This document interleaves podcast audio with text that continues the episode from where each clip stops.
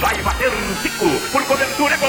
Bruno Henrique partiu, Gabigol tá pedindo, tocou pro Gabigol, bateu, Arão. Pede convite pra falta, cobrança, gol! Eles estão deixando a gente sonhar.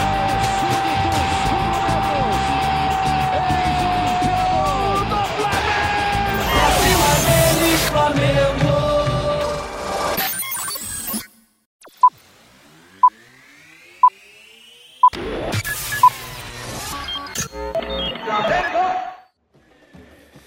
Seja muito bem-vindo, você flamenguista, nação rubro-negra. Está começando agora mais um Podflá. Podflá que é o melhor podcast sobre o Flamengo do Brasil, do mundo e quiçá da galáxia. Hoje estamos aqui com os nossos amigos já conhecidos de vocês. Estamos aqui com o Betinho. Fala, Betinho. Fala aí, Dani. Tudo certo? Fala, nação rubro-negra. Feliz aí com a nossa classificação. E vamos falar sobre o nosso Flamengo hoje. E estamos aqui também com o Guerra. O Guerra que anda sumido ultimamente. Tá mais sumido que o Michael, que o Tuller. Tá aí o Guerra de volta. Fala, Guerra. Fala, galera. Fala, Dani. Fala, Betinho. Cara, muito bom poder estar. E nesse time aí, eu acho que eu vou ser titular. Que é eu, o Tuller e o Michael. Vai rolar. Sabe que ouvi dizer que eu meti gol no Mengão hoje, mas não fui eu, não. Foi outro Guerra. Mas nós estamos aí. Estamos de volta e animado, né? Pois é, o Guerra tava colocando água no nosso chopp hoje, mas no finalzinho conseguimos empatar com o Gustavo Henrique. Estamos aqui também com um convidado internacional, mais uma vez o nosso correspondente, fez o último jogo contra a LDU e na volta nos dá a honra de sua presença, Gabriel. Fala, Gabriel. E aí, galera, tudo bem? Um prazer estar aqui com tantos flamenguistas, né? Mais uma vez aí para compartilhar esse sentimento aí, essa paixão de futebol, mas agradeço aí o convite também. Olha só, hein? Maravilha, maravilha.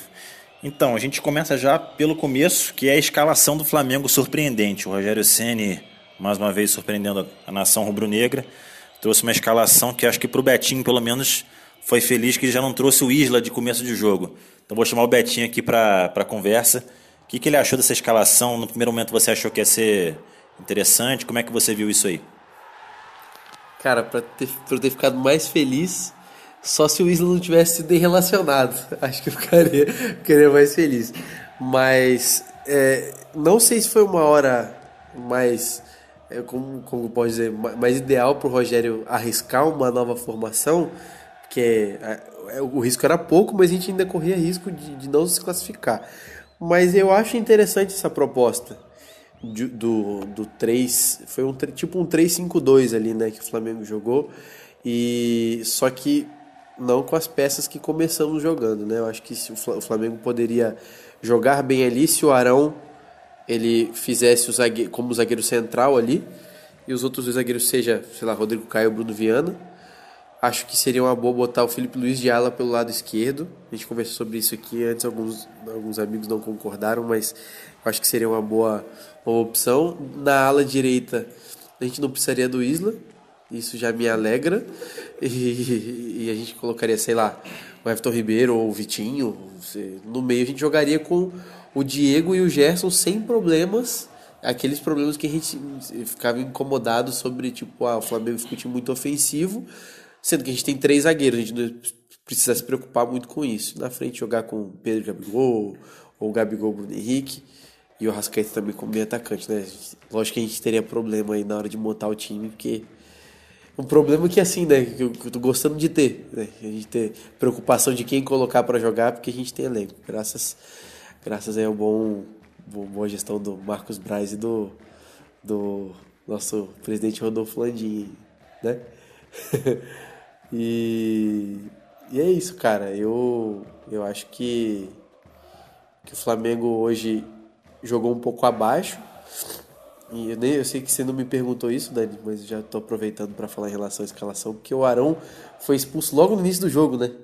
E isso deu uma comprometida na arriscada do Rogério ali. Eu acho que ele teve que se adaptar na adaptação que ele tentou arrumar dentro de campo. Mas a gente vai falar isso mais para frente, eu não quero atravessar as perguntas não, falei.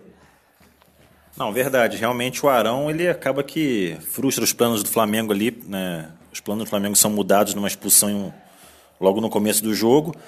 A princípio, a escalação, embora seja meio maluca, né, quando você vê, mas o comportamento do time, taticamente falando, era muito parecido, né? O Felipe Luiz, ele normalmente joga já como terceiro zagueiro na saída de bola. O Isla, o Mateuzinho, enfim, o lateral que tiver ali na disposição, ele está sempre jogando lá na frente como ponta. O Felipe Luiz faz a saída de bola com os três ali, né? Os três zagueiros. E funcionou dessa forma até o Arão ser expulso. O Léo Pereira fazendo as vezes do Felipe Luiz, obviamente com muito menos recurso técnico. E o Mateuzinho, assim como o Isla, também jogando já muito mais na linha frente, linha de meio.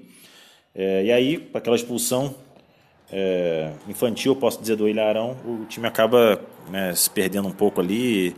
Fica até difícil a gente conseguir avaliar se essa escalação funcionaria ou não, porque a gente teve pouco tempo para testar.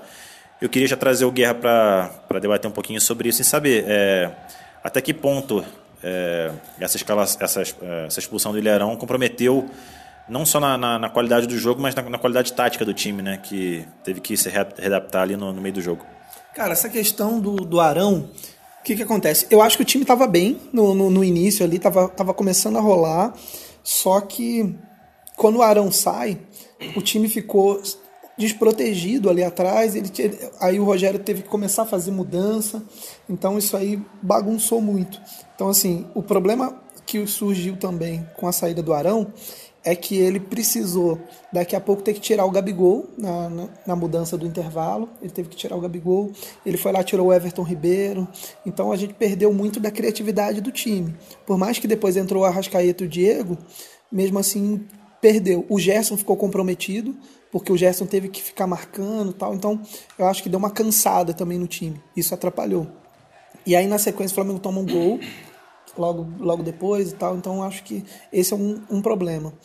Mas eu gostei da tentativa do Rogério, de ter uma outra alternativa para quando você vai jogar com um time mais reativo. Por exemplo, o Gabriel, que conhece bem da LDU, por ser equatoriano e acompanhar bastante o futebol sul-americano, pode falar melhor do que eu, mas o time da LDU, ele não é um time bobo.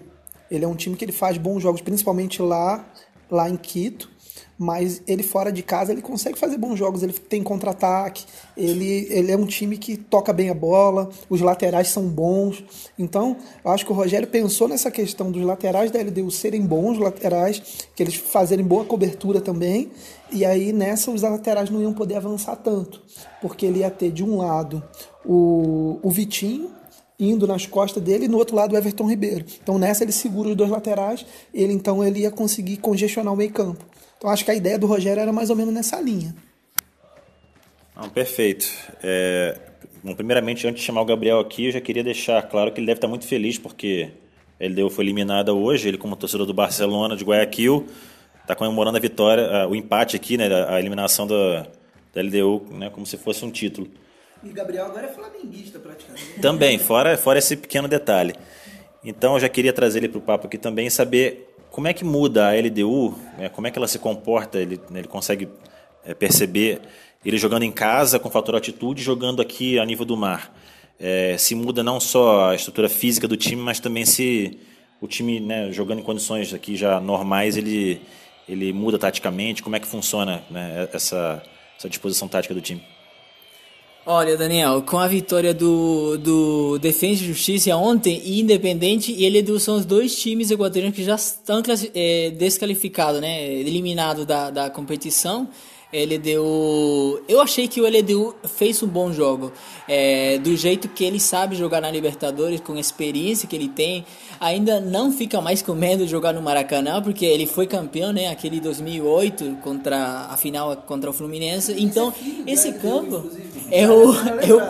tem essa brincadeira aí, mas LDU sabe jogar nos estádios grandes, nos estádios contra times grandes também. E eu achei que essa era justamente a postura que ia adotar o time do LDU, mais ainda que com a obrigação de ganhar. Ele fez um bom jogo e teve a vantagem de jogar com um a menos quase todo o primeiro tempo, né? Uma boa parte do primeiro tempo e o segundo tempo. Mas eu achei que não aproveitou os momentos específicos, ou teve pouca chance de converter, mas o LDU é um time que tristemente sai muito cedo da competição. Sempre a gente vê, né, chegando nas quartas, nas oitavas, né? E, bom, esse jogo agora deixa a LDU com toda a possibilidade de jogar só o campeonato equatoriano. Atualmente, a LDU está na quinta posição com 18 pontos, fora do líder, que tem tem 23 pontos, né? Então, uma competição que vai estar só para a LDU, né? Tentar conseguir chegar muito longe, mas eu acho que a LDU veio jogar uma boa partida, mas não conseguiu aquela vitória que precisava. Gabriel, só uma pergunta. O principal jogador da LDU, quem seria hoje? Se fosse destacar, assim. Eu acho que é o Borja, que não jogou. Que fez gol no primeiro jogo contra o Flamengo. Exato. É um dos jogadores que não teve atuação hoje e que ia ser muito importante para o time do LDU. Se vocês viram, o jogo do LDU é sempre jogo aéreo. O jogo aéreo, tanto que o primeiro gol veio por essa via, né? E eu acho que a LDU consegue deixar a competição muito cedo, e é um time que ia ser para classificar, mas tristemente não aconteceu, né? Não, pois é. Na verdade, o Flamengo ele tem sofrido muito, sofrido gols em todos os jogos, especialmente em bola aérea. Queria saber aqui do Betinho... o que precisa fazer o Flamengo para poder parar de tomar gol todo jogo, principalmente em bola aérea? Porque a impressão que dá, o Flamengo precisa chegar 15 vezes para marcar um gol. E né, na primeira ou segunda tentativa do adversário, em bola aérea, até em falha defensiva, o Flamengo acaba entregando. Você acha que é um problema coletivo do sistema defensivo como um todo, do time, do ajuste? Ou está mais na conta das falhas individuais, né, de erros grotescos de jogadores específicos? Eu acho que... esse problema na zaga, na bola aérea, ele é um problema que é estrutural do Flamengo, eu diria, porque não é de hoje, não é de ontem, nem de anteontem, é de sempre. Desde que eu me conheço por gente, o Flamengo ele é penalizado pelas bolas aéreas. E assim, eu não sei se eu consigo te apresentar uma solução, Dani, mas uma ajuda talvez eu consiga, que é remover esses caras do time, porque para mim não faz sentido. Gustavo Henrique com quase 2 metros de altura, na frente do jogador da LDU, ele salta e não consegue chegar na bola que o cara que tá logo atrás dele consegue, quase grudado com ele. Para mim não faz o menor sentido. O cara tinha 1,70m, ele 1,96m, sei lá, e o cara não consegue pular. Então para mim isso é o tipo de bola que eu acredito que, por exemplo, o Rodrigo Caio não tomaria. Eu posso estar errado. Mas ele fez o gol, né? Ele fez o gol, mas ele tá contratado para tirar as bolas lá atrás, né, cara? Ele tá fazendo gol, tudo bem, tá ajudando, mas enfim. Realmente, Dani, eu não tenho como tecnicamente te explicar isso em relação a como que o Flamengo pode melhorar. Eu acredito que, lógico, o treinamento pode ajudar, mas eu acho que o Léo Pereira em específico. Eu acho que o Léo Pereira é um cabeça de bag, cara. O Gustavo Henrique ainda, cara, eu acredito que ele tá passando por uma fase ruim já há um tempo. Porque assim, no Santos ele jogava muito bem. E a gente pode ver isso nos jogos que aconteceram em 2019. Aquele Santos que ficou em segundo lugar no Brasileiro. Era um time legal, o Gustavo Henrique jogava bem. O Léo Pereira também jogava no Atlético, mas assim, nunca foi um zagueiro fora de série. Ele era um cara bom, assim, né? E ainda mais depois do que aconteceu, cara, do lance que ele forjou uma possível doença e à noite foi encontrado lá nas noitadas do Rio de Janeiro, lá dançando uma pisadinha. Brincadeira, né, cara? Não, depois daquilo pra mim acabou. Só que, cara, infelizmente esse é um problema que a gente vai continuar lidando, porque eu acho que os nossos zagueiros, tirando o Rodrigo Caio, eles não têm essa capacidade. Treino pode ajudar, mas eu acredito que com essa formação a gente vai continuar tomando gol assim. Infelizmente, eu não vejo uma solução. É verdade que o Flamengo, né, não é de hoje, ele sofre muito risco, né? A nossa briga aqui é que o Flamengo consiga sofrer riscos de uma forma controlada.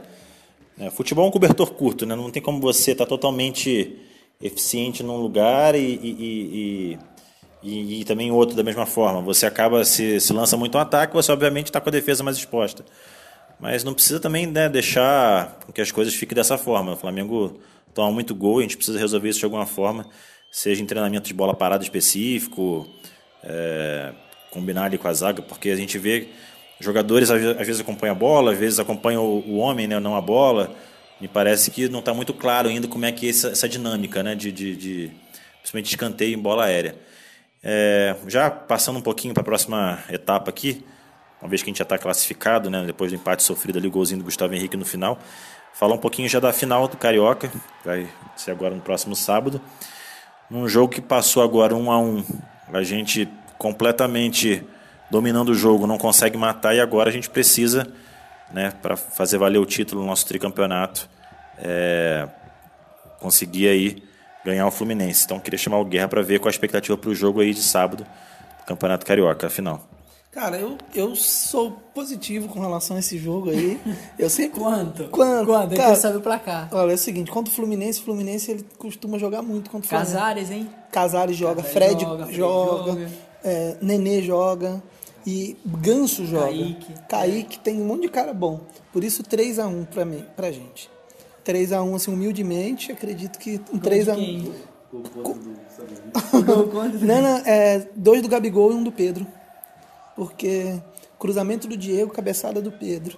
Uhum. Vai ser o segundo. Também pode ser. Pedro queixado. E vai ter gol do Gabigol, um de pênalti e o outro na entrada, no biquinho da área, assim, chutando. Caraca, hein? Então, eu assim, humildemente. E o gol que vai rolar vai ser do Fred, vai ser gol de cabeça. Mais uma jogada aérea e o Flamengo vai tomar gol. Gabigol, que é o melhor batedor de pênalti do mundo, sem clubismo. Neymar, acompanha o cara, Neymar.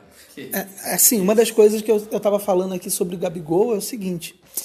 A seleção brasileira agora conta com um atacante. Fazem muitos anos que o Brasil não tem um centroavante tão bom, assim, igual o Gabigol. Assim, não é porque ele joga no Flamengo, mas eu acho que desde o... Não, tô falando de bom, assim mesmo. Eu acho que desde o Adriano não tínhamos um camisa 9 tão bom. Superou o Zico, né? Não é a mesma posição, mas superou o Zico da história do Flamengo ou não? Na Libertadores já superou. Não, assim... Em gols, né? As pessoas podem superar o Zico em gols. Em um campeonato, em outro campeonato. O Zico só no Flamengo tem mais de 300 gols. Então, assim, o Zico, ele é sinônimo do Flamengo. Mesmo que o Gabigol fique mais 4, 5 temporadas e passe o Zico no número de gols, coisa que eu não sei se ele vai conseguir. Gostaria até. Eu queria que ele passasse o Zico no número de títulos. Zico conquistou 27 títulos pelo Flamengo. 23 ou 27. Gabigol conquistou 9. Contando com o de sábado, acho que 10. Então, acho que eu queria muito que ele passasse o Zico, mas vai demorar um pouco. Mas... sobre essa questão, acho que Gabigol hoje é o melhor atacante do futebol sul-americano, jogando em Sul-América, né? Só perde pro Pedro. Sem mais, por isso. Eu gosto do Guerra porque ele é sempre, né, extremamente positivo e otimista. O Guerra, ele faz muita falta nesse podcast, porque é o cara que fala as maiores atrocidades e a gente se diverte, cara. Não tem jeito. É o seguinte, uma das coisas que o flamenguista raiz, ele tem que ter... O flamenguista, ele é empolgado, cara. Cara, o flamenguista, eu acho que é feliz, porque é do Rio, né? Então, ele vive nesse carnaval aí eterno, né? Anual. Então, eu acho que esse cara é muito carioca mesmo. Muito carioca. Além de ser flamenguista, é carioca, né? Porque é o seguinte, o Flamengo... Eu vivi uma fase do Flamengo, acho que o Dani, que tá aqui, Dani também viveu. O Emerson não tá hoje aqui, mas com certeza viveu. Uma fase do Flamengo de 96, 94. 94, 95 até 2017, 18, em que a gente apanhava, cara. Infelizmente, nosso time ia lá, fazia, às vezes montava bons times. 95, cara, como eu fiquei empolgado, eu era garoto, como eu fiquei empolgado. Sávio, Romário, Edmundo. Então, eu sou uma viúva do Sávio até hoje. Até hoje eu me pergunto por que o Sávio foi embora, por que o Djalminha foi embora. Eu fico triste quando esses caras somem.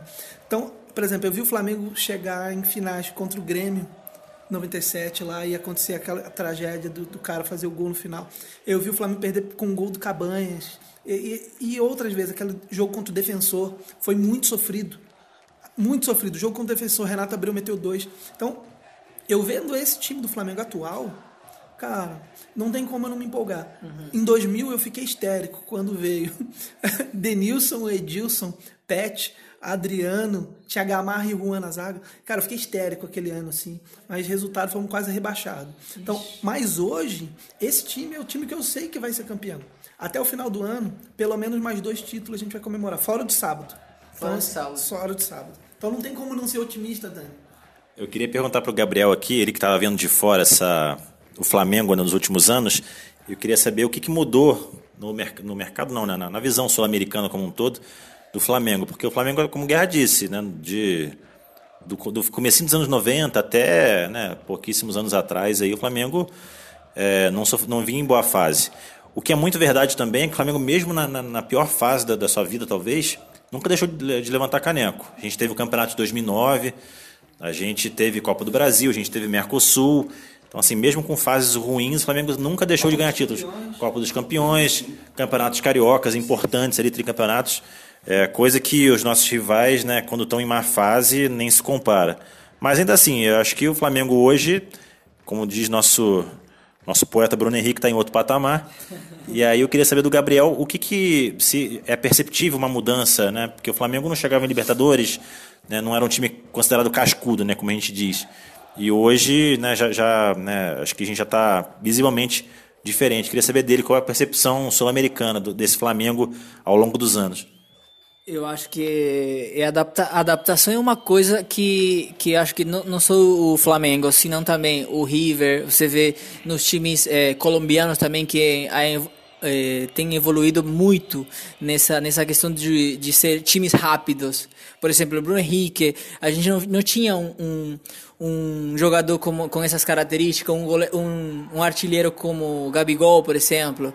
E o Flamengo era um time forte. Se você para pensar uns anos atrás, antes do Flamengo ser campeão, ele era um time difícil de ganhar na fase de grupos. Depois, no mata-mata, estava faltando alguma coisa que depois da mudança e tudo mais que o Flamengo começou a experimentar e tal, e com a chegada do Jesus também, foi um time mais decisivo e ainda mais, tipo, o time que investiu muito, né? E essa é uma coisa que vocês têm que entender também. O time que mais investiu em Sul-América é o Flamengo. Então, o resultado é isso, né? Um trabalho bem feito, um trabalho de tranquilo, que deu resultado. Mas, atualmente, o Flamengo é um time que nenhum time quer pegar nas oitavas, nas quartas, porque é um time que você sabe que vai te matar nos últimos minutos, né? Que nem o River, naquela final, né? É um time difícil. Pois é, você vê que até os sul-americanos já começam a perceber que o Flamengo já mudou, né, as características e o time considerado Aramelis uns anos atrás, hoje é um time letal, né, você não pode bobear porque o Flamengo está sempre disposto a vencer, coisa que antigamente não acontecia. Voltando um pouquinho para o Campeonato Carioca, queria ouvir do Betinho como é que ele está na expectativa para o jogo. O jogo de sábado foi bastante tenso, né, no pós-jogo ali, o Fred histérico ali, como disse o nosso dirigente lá, que teve uma briga lá pessoal com ele e tal, o Fluminense comemorando o empate. Queria saber a expectativa, um campeonato morto, né, do Carioca, como tem sido, mas parece que no último ato do Carioca a rivalidade veio à tona e parece até que vai ser um jogo interessante e importante, eu diria também. Cara, eu tô satisfeito com pelo menos com a final do Carioca. Não estava muito satisfeito com o campeonato, porque o Campeonato Carioca ele já não é atrativo faz muito tempo, né? Infelizmente o Campeonato Carioca acabou ali em 2011, 2010. Até que tinha graça ganhar o Carioca ainda, aquela época do Louco Abreu no Botafogo, aquela primeira... Não lembro se era a primeira passagem do Fred no Fluminense, que o Fluminense tinha aquele timaço em 2012, que foi campeão brasileiro. Ainda era um time... Diego Souza no Vasco, tinha onde não jogou com o Louco Abreu. Até essa época ainda tinha uma certa graça. Hoje, cara, infelizmente, tipo, a gente pensa hoje no quê? Ah, não, vamos colocar a molecada da base pra eles pegar um pouco de casca no Carioca pra ver se no Brasileiro eles vão, né? Mas assim, pelo menos, como você disse, né, nesse último suspiro aí do Carioca, a gente teve uma primeira final aí com seus requintes aí de rivalidade, suas suas peripécias, né? No final aí algumas confusões. Faz parte do futebol, faz parte da rivalidade também, né? Não saindo nenhum tipo de confusão, né? O pessoal saindo soco, essas coisas, tá tudo certo. Mas eu fico feliz que o Flamengo tá recebendo um adversário forte. A gente nunca pode dizer a altura, né? Porque não é, nem um pouco. O Fluminense nunca foi, nunca será. Pode ter. O time do Fluminense tá muito bom, assim. Tem aquele moleque, eu acho que é Kaique o nome dele, atacante. Joga uma bola demais, joga muito. Você vê que o Nenê tem jogado muita bola também. O Fred sempre ali, né? Tem sempre a eterna esperança que o Ganso agora vai. Cara, o Ganso, a gente tem uma expectativa dele desde 2013, assim, mais ou menos, né? Então, eu queria perguntar aqui pro Gabriel, cortando o Betinho rapidão. Provavelmente o Gabriel acompanhou o Ganso no início da carreira lá. O Ganso me enganou. Eu não tenho vergonha de admitir, eu achei que o Ganso seria o novo Zidane. Como é que foi pra lá também? O Ganso enganou todo mundo, não? Cara, eu lembro dele jogando junto com o Neymar, né? Na época boa e tal, mas eu nunca achei um jogador ruim. Eu lembro até uma canetinha aí dando no time do River e tal, mas não vi aquele jogador que foi, nossa, surpreendente, né? Mas eu tô vendo o Kaique, o jogador que já tá vendido pro City, né? Por não sei quantos milhões aí. Jogador que tem um pouco de... Dá pra sonhar um pouco, né, nesse jogador aí. O Ganso, só pra entrar nessa questão, Sidoff, ele é um profeta, né, cara? Uhum. Porque toda aquela rapaziada lá, né, aqueles tios lá do Galvão Bueno, aquela turma toda, Arnaldo e tal, falando assim, esse jogador aqui na Itália vai passar assim, e aí... Mas diga-se de passagem, nessa época que passou defendido, ele já tava no São Paulo, já, assim, ladeira abaixo, né? Eu falo que ele me enganou na época do Santos, quando ele surgiu. Sim. E eu fui enganado por ele também. Eu achava que ele ia ser muito melhor do que o Neymar. Ele foi número 10 da seleção? Foi, ou não? Foi. Da seleção? Da seleção. Ele enganou, inclusive, os técnicos da seleção. Mas, assim, em defesa do Ganso, ele rompeu o ligamento, né? E aí, pra posição dele e tal, ele não conseguiu voltar... Mas assim, o Sidoff teve aquela questão, né, que ele falou, na Itália não passa assim, porque ele é lento, e os caras ainda falam assim, não, mas Zidane é lento também, né? Ele falou, parece lento, você pensa que ele é lento, mas no campo ele não é lento, a bola vai, ele vai e tal. Então o Ganso, infelizmente, foi um jogador que não deu certo, porque eu acho que na cabeça dele ele também ia ser o Zidane. Eu acho que o grande problema do Zidane, do Ganso foi isso, foi mais ou menos como aquele Nélio, que não era o Nélio bom do Flamengo, né? O Nélio que veio depois. O Lourinho, né? O Lourinho, que todo mundo achava que ia ser bom, e ele também achava, e infelizmente não rolou. Eu acho, inclusive, que o Ganso acha até hoje que ele é o novo Zidane, porque ele tem uma marra gigante, né? Toda vez que ele entra em campo ele é marrento e tal, então ele tem certeza até hoje que ele é o novo Zidane. Alguém precisa, inclusive, contar ele aí, que fiquem à vontade vocês aí, ouvintes. Mas ele pode, né? Ele pode tirar o cabelo, ficar careca e já começa, né? Por aí, pelo menos. Na aparência pode ser que consiga alguma coisa, mas no futebol ainda tá bem longe. Acabei cortando o Betinho aqui, eu tava falando sobre a final do Carioca, a expectativa pro jogo, o último suspiro, né? Como ele disse, o Campeonato Carioca. Me parece ser um último capítulo interessante, e a expectativa nossa é que a gente consiga, né, conquistar esse título. Flamengo dominou o último jogo contra o Fluminense, de forma absurda. O Flamengo me parece muito, muito displicente, achando que pode resolver o jogo a qualquer momento. E aí, o que acontece? O Flamengo vai perdendo gol. Na primeira bola que o time chuta, né, a gente acaba tomando. A gente já falou sobre isso também aqui, né, do nosso problema defensivo. Eu queria pedir para vocês, então, já no nosso último ato também do podcast, arriscar um placar e os gols. O Guerra já se aventurou aqui, já deu até os detalhes do lance. Eu queria falar com o Gabriel Betinho. Profeta não sou, mas já deixou tudo bem claro aqui. Pedi pro Betinho dar o placar e os goleadores do jogo. Cara, você sabe que eu sou um pouco mais conservador, realista, assim, mais realista, né? E eu acho que o Fluminense tem uma equipe muito boa, que não tinha muito tempo, né? Na Libertadores estão tendo bons resultados, apesar da última derrota. E vai ser um jogo difícil, 3-0 Flamengo. Olha só, gostei de ver. Ao melhor estilo Guerra, então, Betinho botou um 3-0. O Gabriel, não sei nem se ele está acompanhando muito o Campeonato Carioca, mas certamente a Libertadores, o Fluminense está lá, ele deve ter alguma noção de como está o time. Então eu queria que ele arriscasse também um placar. Você não falou os goleadores, Betinho, você esqueceu. 3-0, gol de quem? 3-0, gol de Gabigol, Pedro e Michael. Michael, oh. Repetindo a bela pedalada do ano passado no título carioca. Então eu queria trazer aqui o Gabriel para dar o placar e os goleadores também do jogo. Eu vou arriscar com um empate e vocês podem ganhar nos pênaltis. Vai ser pênalti direto? Tem prorrogação? Como que é? Direto? Então, porque eu vou dar um pouco de confiança pro menino Casares, que sempre eu acompanho ele, desde que estava no River, desde que ele foi pro Banfield lá na Argentina, depois ele veio aqui no Atlético Mineiro, Corinthians. Eu vou dar uma chance para ele, um empate aí, e pode ser uma vitória para vocês no pênalti aí. Otimista, que nem o Guerra e o Betinho aí. Mais uma vitória nos pênaltis vai ser sofrido. Diego Alves garantiu a última. Diego Alves, inclusive, está para voltar, né? No próximo jogo. Diego Alves, Rodrigo Caio também, que não jogou esse jogo, vai voltar. Michael também, já recuperado para poder fazer a pedaladinha lá no final. O time, em tese, completo para o próximo jogo, né? O Arão foi expulso, mas não cumpre suspensão no Carioca, só na Libertadores. Então, em tese, teremos time completo.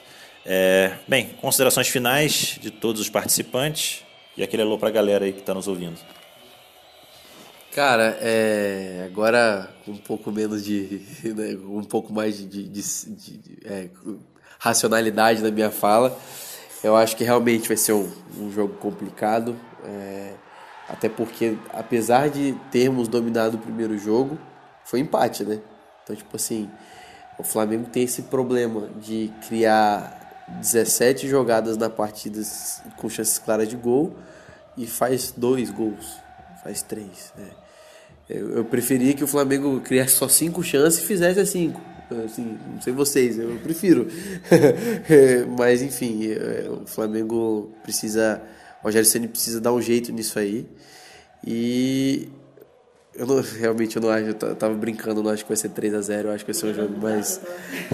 Não, eu tava brincando, tava sendo um jeito Guerra, né, de ser... Você precisa falar o placar real pra gente poder te cobrar depois. Tô te cobrando pelo 3-0.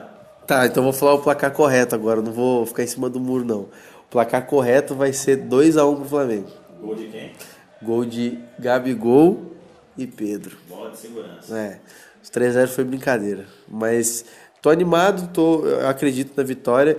Eu tô numa expectativa um pouco maior do que os outros cariocas, porque é a chance de a gente ganhar o tri, né? E... é legal pra tirar mais sarro ainda com a cara dos nossos antigos chamados rivais que não temos mais no Rio de Janeiro, né? Então, alô final agora do Guerra. O Guerra já deu o placar e os gols, né? As jogadas e os goleadores também. Então, alô final pra galera aí, Guerra. Galera, é o seguinte, muito bom estar de volta depois de algum longo período, mas assim... Tava com Covid, não? Já tive Covid, eu tive Covid, fiquei fora, melhorei, voltei, e desde que eu tive Covid não tava voltando, então foi bom o Gabriel falar sobre isso depois da minha volta do Covid. Ah, que bom ter você de volta, hein? Muito obrigado, meu amigo, tamo aí de volta. É o seguinte, eu acho que o problema que o Flamengo tá tendo, só para poder dar essa consideração final, que acho que tá com a doença do Ganso, achando que é o Barcelona do Guardiola e não tá guardando. Então toca e não chuta. Hoje nós vimos Santa Fé e River aqui na segunda tela. E o River estava com um jogador de linha no gol, Enzo Pérez. Quantos chutes Santa Fé deu pro gol? O primeiro foi no 45 do primeiro tempo. E foi fora ainda. Tipo, ia ser pra fora, né? E o segundo chute? E o segundo chute foi, eu acho que... O 20 do... o gol. Foi o gol. 20 do segundo tempo. Ou seja... A única bola que foi no gol foi gol. Se chutasse mais Santa Fé... Eu acho que ia dar certo. Ia dar, né? Certo. Flamengo não chuta pro gol, tem muitas jogadinhas assim displicentes que me incomodam, inclusive o Pedro. Ele é genial, eu adoro o futebol do Pedro, mas em alguns momentos ele tenta uma jogadinha a mais. Hoje ele tentou dar um passe de bicicleta, que ele ia ser lindo se ele acertasse, só que essas jogadas toda hora não funcionam. Então me preocupa essa doença do Ganso. Pensar que é o Flamengo de 81, que é a seleção brasileira de 82 e tal, e não precisa. Não precisa ganhar os jogos, parar de tomar gol bobo, ficar mais atento e matar os jogos. Então, para mim, acho que as considerações finais é isso. É o Flamengo jogar sério e ir pra cima. Que aí a gente faz os 3-1 de boa. E por último agora, considerações finais do Gabriel. Já agradecer a presença dele mais uma vez, virando figurinha carimbada aqui no podcast. Agora mais internacional do que nunca. Gabriel, considerações finais aí pra galera.